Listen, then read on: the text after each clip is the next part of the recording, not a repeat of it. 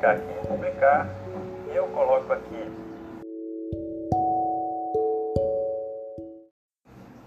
É, vou colocar teste só para a gente fazer como exemplo. O título